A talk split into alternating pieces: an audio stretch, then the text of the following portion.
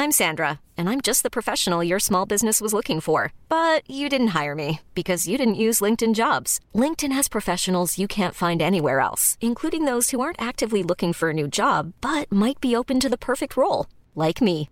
In a given month, over 70% of LinkedIn users don't visit other leading job sites. So if you're not looking on LinkedIn, you'll miss out on great candidates like Sandra. Start hiring professionals like a professional. Post your free job on linkedin.com/people today. Appuntamento settimanale in cui rispondo alle vostre domande, la priorità come al solito a quelle degli abbonati, ma poi c'è spazio anche per tutti gli altri, per tutti quelli che insomma spero poi in futuro si abbonino insomma al canale per sostenere il progetto è molto importante, ci sono molte cose interessanti poi abbonandosi. Cominciamo subito. Paolo Sampaolesi mi chiede: Buongiorno Emanuele, chiedevo un tuo parere rispetto alle critiche mosse da ex atleti verso il tennis moderno. Camporese recentemente lo ha definito un circo. Ha anche aggiunto che ai suoi tempi c'erano 30 tennisti in grado di vincere uno slam. 30. Ciao e mi saluta. C'è una domanda un pochino eh, analoga e che quindi eh, metto assieme, me la fa Dracchetto. Ciao Emanuele, cosa ne pensi degli ultimi dichiarazioni di Nadal, critico sulla situazione del tennis attuale? Ha detto, tutti i tennisti giocano allo stesso modo, si pensa solo a tirare fortissimo e basta. È una cosa che non mi piace perché io espr- amo esprimere il mio tennis anche attraverso la tattica. Dette da chiunque altro fosse stata una gloria del passato, una persona poco preparata sul lato tecnico-tattico del tennis, sarebbero state parole che potevano lasciare il tempo che trovano, ma dette da Nadal, uno dei più grandi giocatori della storia a livello di esperienza e titoli vinte ed ancora in attività, non può non far pensare. Allora, sono due risvolti un po' di una questione che, di cui si parla veramente da sempre. Eh, per quanto riguarda Camporese, mi viene da dire una cosa essere stati dei grandi giocatori, soprattutto un po' di tempo fa, è, è sicuramente un, un, assoluto merito dal punto di vista sportivo, però non è garanzia poi di essere delle menti particolarmente illuminate soprattutto di conoscere, di avere realmente il polso rispetto al tennis attuale. Camporese, tra l'altro, mh, spicca appunto per questa mancanza da sempre di illuminazione, a mio modo di vedere, a seconda delle dichiarazioni, seguendo almeno le dichiarazioni che ha sempre fatto e in, questa, in questo caso mi, solita, mi, sembra la solita buttad che c'è in qualsiasi sport, in io seguo tanto anche la pallacanestro e da sempre ci sono ex giocatori di grande livello che dicono che il, il basket attuale è molto peggiore di una volta, che non si difende più, che se loro avrebbero fatto il mazzo a questo e a quello, che era meglio una volta, eccetera. Eh, l'essere umano è fatto anche un pochino così, soprattutto quando non è particolarmente consapevole del mondo che lo circonda e niente, quindi Camporese è un po', sinceramente, da quello che viene fuori da, dalle sue dichiarazioni, è un po' una sorta di macchietta che potrebbe insomma prendere eh, l'eredità di molte altre che l'hanno preceduta prima di lui. Secondo me non è vero, ai suoi tempi non è vero che potevano vincere ogni volta 30 giocatori, certamente ci sono stati degli anni dove la platea di, di, di giocatori con un potenziale di vittoria era un po' maggiore rispetto adesso ma non sicuramente alla 30, quindi le proporzioni sono anche completamente sbagliate. Rispondendo a lui, direi è stato nei 30 del mondo, ma sinceramente la possibilità di vincere un slam non l'ha mai annusata neanche da lontano Camporese, quindi cosa sta, cosa sta a dire? Aveva un gran braccio, non mi pare la persona più brillante che ci sia sulla piazza. Per quanto riguarda Nadal, ovviamente è un'altra cosa perché sta parlando da, da addetto da dentro, da addetto ai lavori, da giocatore ancora in attività ed in più attuale, quindi e poi con uno spessore ancora maggiore, però anche in questo caso non mi trovo d'accordo. Eh, ci sono stati anni negli ultimi 10-12 dove secondo me la situazione dal punto di vista dell'uniformità del gioco è stata peggiore di questa, l'ho già detto varie volte. Secondo me le nuove generazioni stanno capendo in realtà che devono avere un approccio più completo al tennis. Ovviamente la tattica a livello tennistico eh, è sempre in relazione alla velocità con cui si gioca. Quello che è vero, che forse anche vuole dire un po' Nadale, è che si gioca a ritmi talmente alti dove muovere il gioco non è facilissimo, cercare proprio di avere una manovra molto, molto meditata. C'è sicuramente una parte grande di reazione dovuta a una capacità esecutiva diversa, ma questo non vuol dire che non ci sia sofisticazione tattica, semplicemente a determinate velocità eh, il movimento tattico è più complesso perché c'è meno tempo per pensare. Nadal certamente ha sempre apprezzato la possibilità sulla terra battuta magari di avere più tempo per, per appunto muovere, muovere, il gioco come voleva lui. Mi viene un caso altro, ovviamente quello di Musetti, che ha questa capacità che riesce a esprimersi sulla terra battuta un po' più lenta, ma in realtà non, non lo vedo così male il tennis attuale, anche, anche, dal punto di vista tattico. Insomma, si è anche visto cosa, cosa anche riuscito a fare Djokovic di recente dal punto di vista tattico, eh, le, le, reazioni di alcuni giocatori, non so, a un giocatore particolare come Medvedev, eh, tutti questi giocatori che cercano di trovare un bilanciamento fra, fra contenimento, venire avanti, eh, l'utilizzo insomma di varie situazioni anche. Quindi, quindi non, non sono d'accordo con Rafael Nadal. Certamente le velocità stanno crescendo crescendo e questo eh, alle volte può dare un po' questa sensazione, ma non sono d'accordo. Teo Garla, nuovo abbonato o riabbonato, eh, mi chiede: Ciao Emanuele, mi incuriosisce molto il lavoro dei coach e le modifiche che apportano a giocatori già molto forti. Ad esempio, mi è piaciuto molto vedere l'evoluzione di Sinner con Caille e Vagnozzi. E anche quando parlavi nell'ultima puntata di Slice del cambiamento di diritto di Shelton e del servizio di Arnaldi. Secondo te, quali sono stati i coach che hanno aiutato di più dei giocatori già forti a fare un salto di qualità evidente e come lo hanno fatto? Facendoli migliorare in quali aspetti in particolare? Sai degli esempi? Dei racconti su questo, grazie di quello che fai. Prego. Allora, mm, sì, allora ti mm, lascerei da parte una questione che in realtà è molto rilevante, che però non penso che sia quello che, che interessa uh, a te.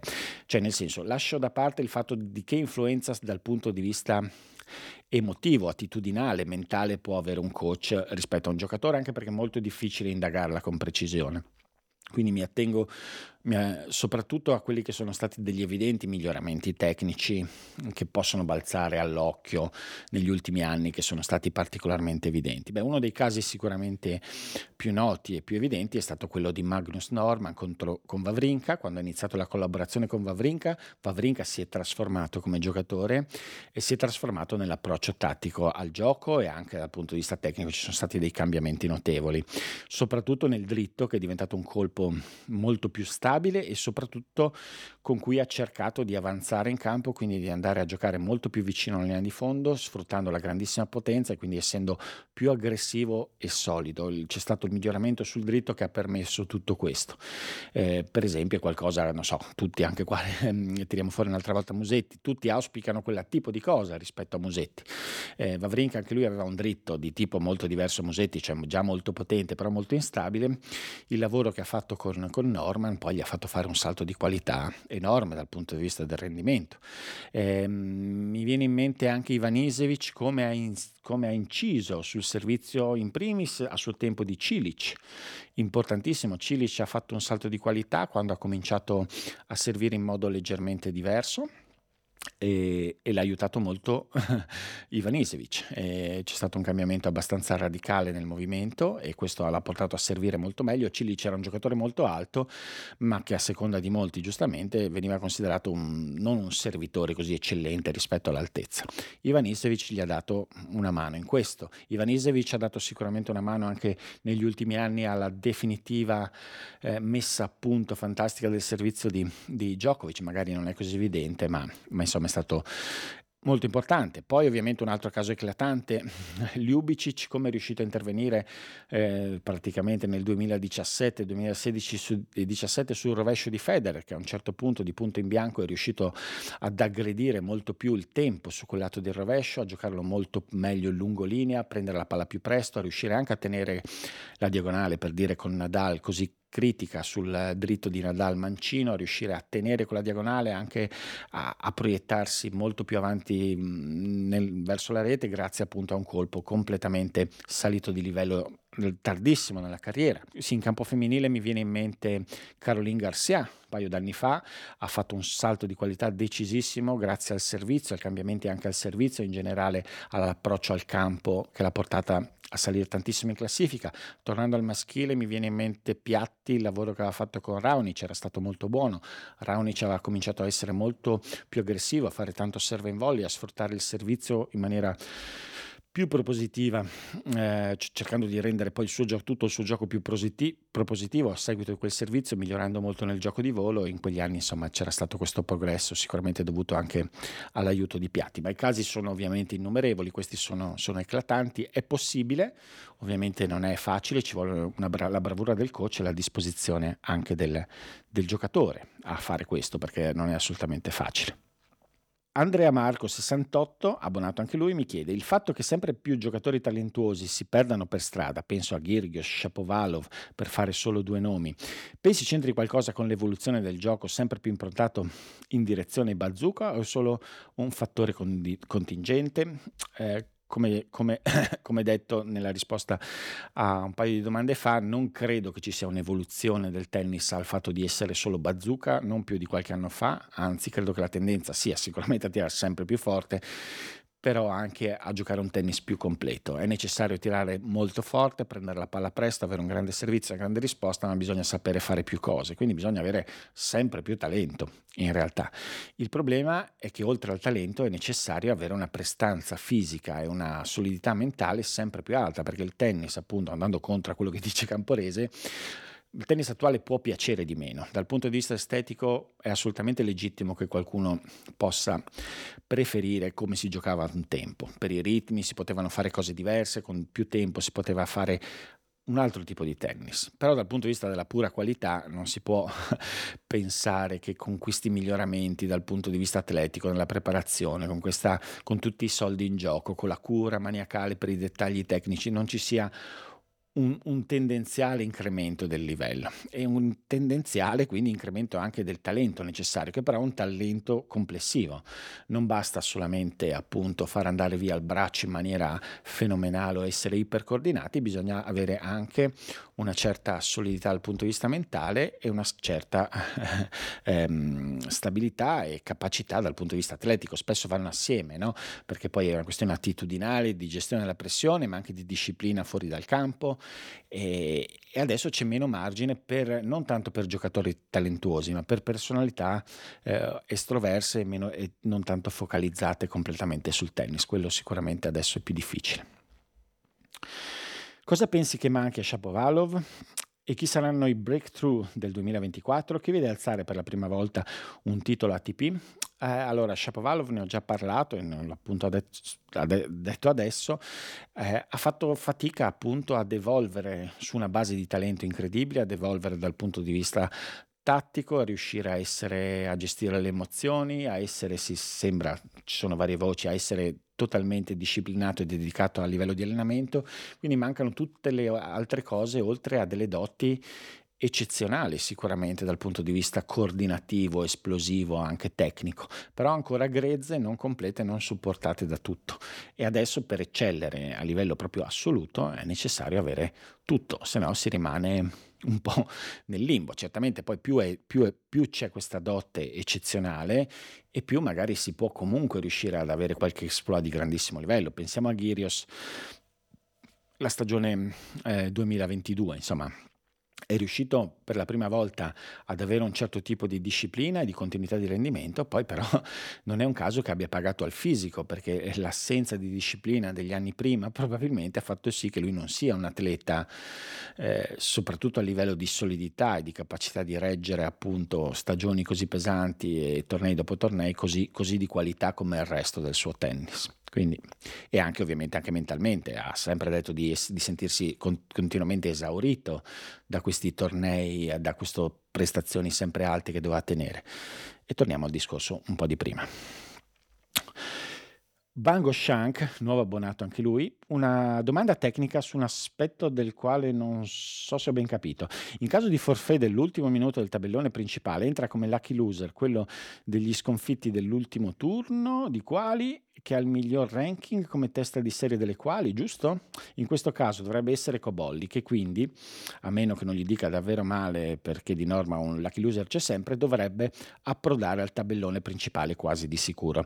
Si sta parlando dei criteri con cui vengono assegnati il lucky loser, che l'entrata di un lucky loser per dire in questo caso agli Australian Open.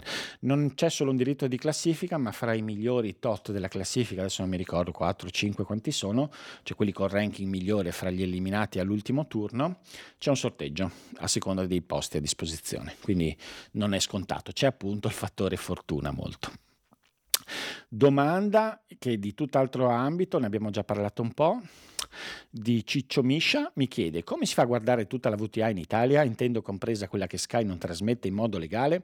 Ho sentito da una fonte che VTA non è accessibile dall'Italia, è vero? Oltre ad aver controllato io l'applicazione, in effetti non la trovo. E non c'è modo. la cosa abbastanza paradossale, un po' boh, cui, non saprei neanche come definirla, è che VTA, eh, la VTA aveva un servizio analogo a Tennis TV proprietario di streaming, si chiama VTA TV, poco pubblicizzato, mal indicizzato sui motori di ricerca, difficile da trovare, ma l'ha sospeso.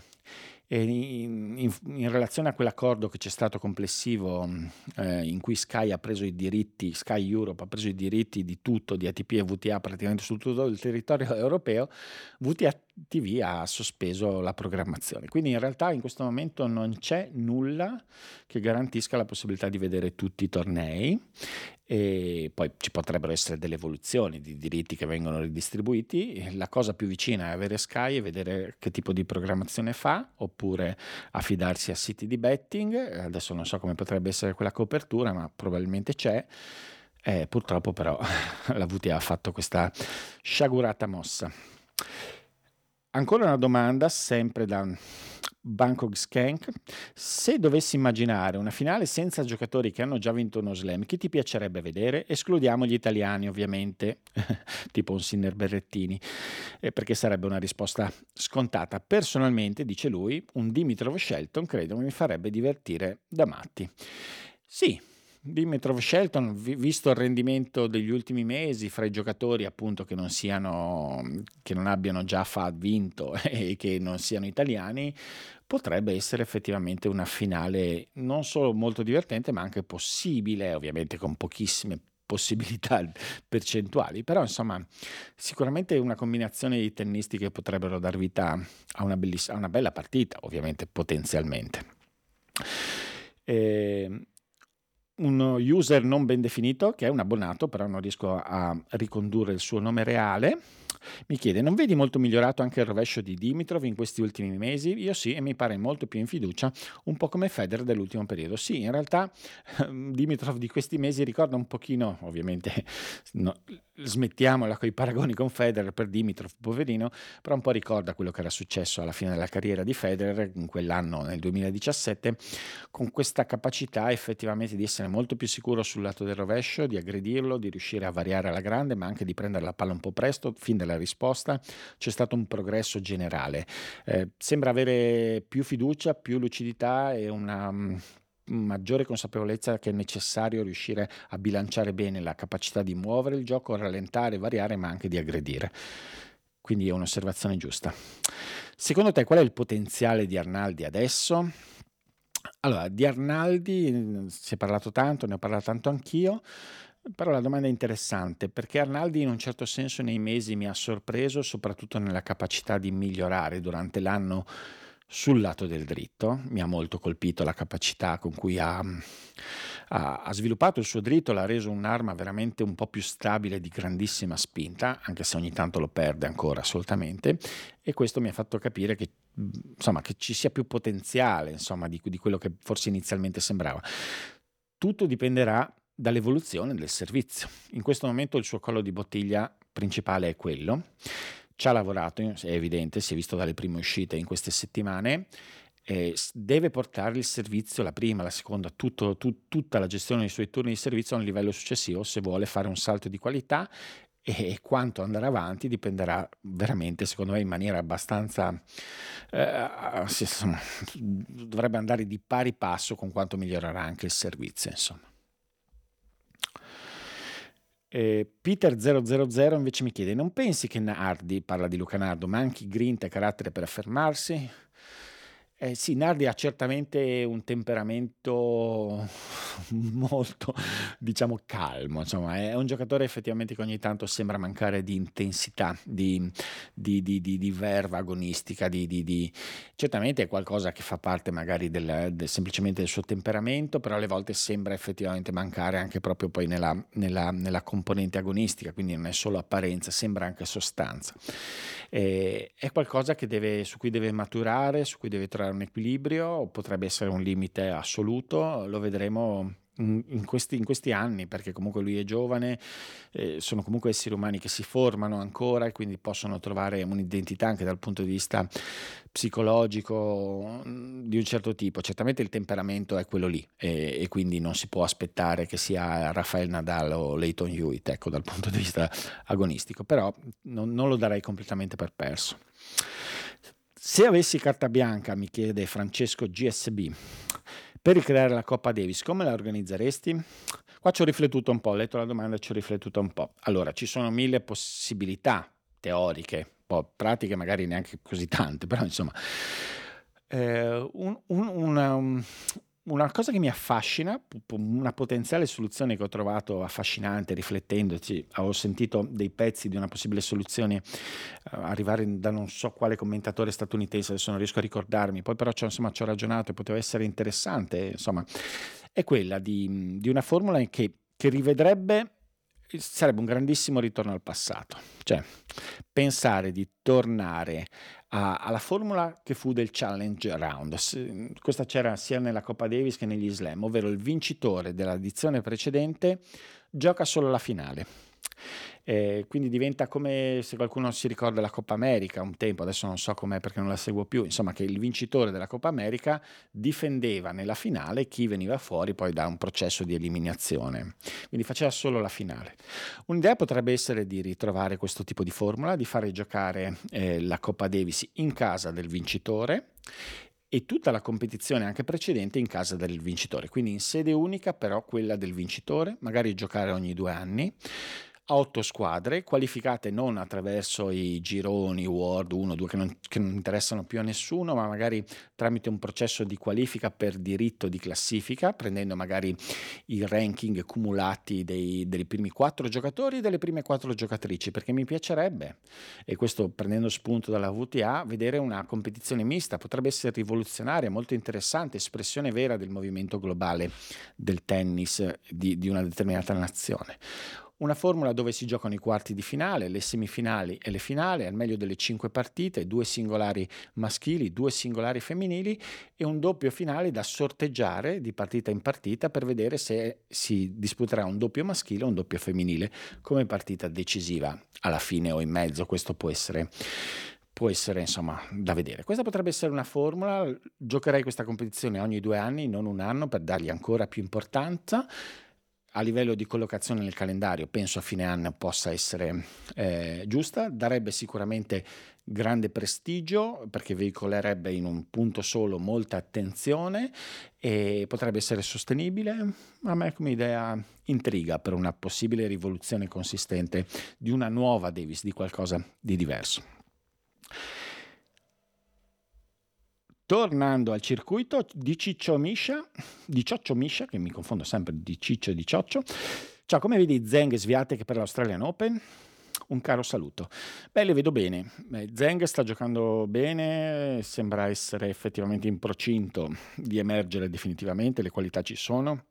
C'è ancora qualche problema nella stabilità del servizio, un po' nella lettura tattica delle partite, però ci sono le doti. Sviontek ha giocato estremamente bene la United Cup, sembra in forma e quindi è sicuramente una di quelle che partono con i favori del pronostico. Certo in campo femminile ci sono Ribachina, Sabalenka, insomma Goff, devono tenere in conto di parecchie giocatrici, cioè, possono vincerla questo Australian Open in parecchie, però Sviontek sicuramente ha, dato, ha lasciato una buona impressione. Ultima domanda, a proposito invece delle Olimpiadi, Davide De Ranieri mi chiede: date, regole, terreni, modalità di selezione o accesso? Solo la mera, la mera classifica ATP o selezione per nazioni? Caso Russia e Bielorussia Russia, come verranno gestiti? Allora, caso Russia e Bielorussia c'erano state delle aperture, mi pare che forse ci sarà la partecipazione dei giocatori, però ovviamente non come rappresentanti delle proprie nazioni. Questo poi bisognerà capire come verrà gestito a livello tennistico. Um, mi riprometto di approfondire esattamente perché ero rimasto al fatto che ci fosse stata questa apertura quasi definitiva alla partecipazione, ma non delle specifiche sul tennis. Per quanto riguarda il torneo è a 64 giocatori, 56 si qualificano per diritto di classifica, però con una regola precisa. Ogni nazione non può avere più di 4 tennisti. Quindi se una nazione nei primi 56, sì, fra i primi giocatori del mondo ne ha più di 4, uno deve star fuori anche se la classifica in teoria gli permetterebbe di entrare. In più c'è un'esenzione per chi ha vinto l'edizione precedente delle Olimpiadi e mi pare anche per i rappresentanti della, della, della, squadra, della nazione ospitante le Olimpiadi. Si giocheranno a Roland Garros ehm, dopo Wimbledon, quindi adesso la data non me la ricordo a memoria precisa, il, um, però il cut di classifica mi, mi, pare che sia abbastanza precedente, a giugno, il 10 giugno, se ricordo bene, però verificherò e poi aggiornerò. Questo in linea di massa. È tutto per oggi, l'appuntamento con il risposta probabilmente sarà dopo gli Australian Open, visti i ritmi serrati degli Australian Open. Vi ricordo la possibilità di abbonarvi, eh, da una grande mano al progetto e avrete un sacco di cose interessanti, insomma, in più. A presto. Vacanze in Sicilia o in Sardegna. Con i traghetti GNV viaggi in relax, porti tutto quello che vuoi e ottieni super vantaggi. Col nuovo programma Fedeltà MyGNV accumuli punti viaggiando, ricevi un cashback del 20% e tanti sconti a bordo. Non c'è modo più conveniente per andare in vacanza. Scopri i dettagli su gnv.it.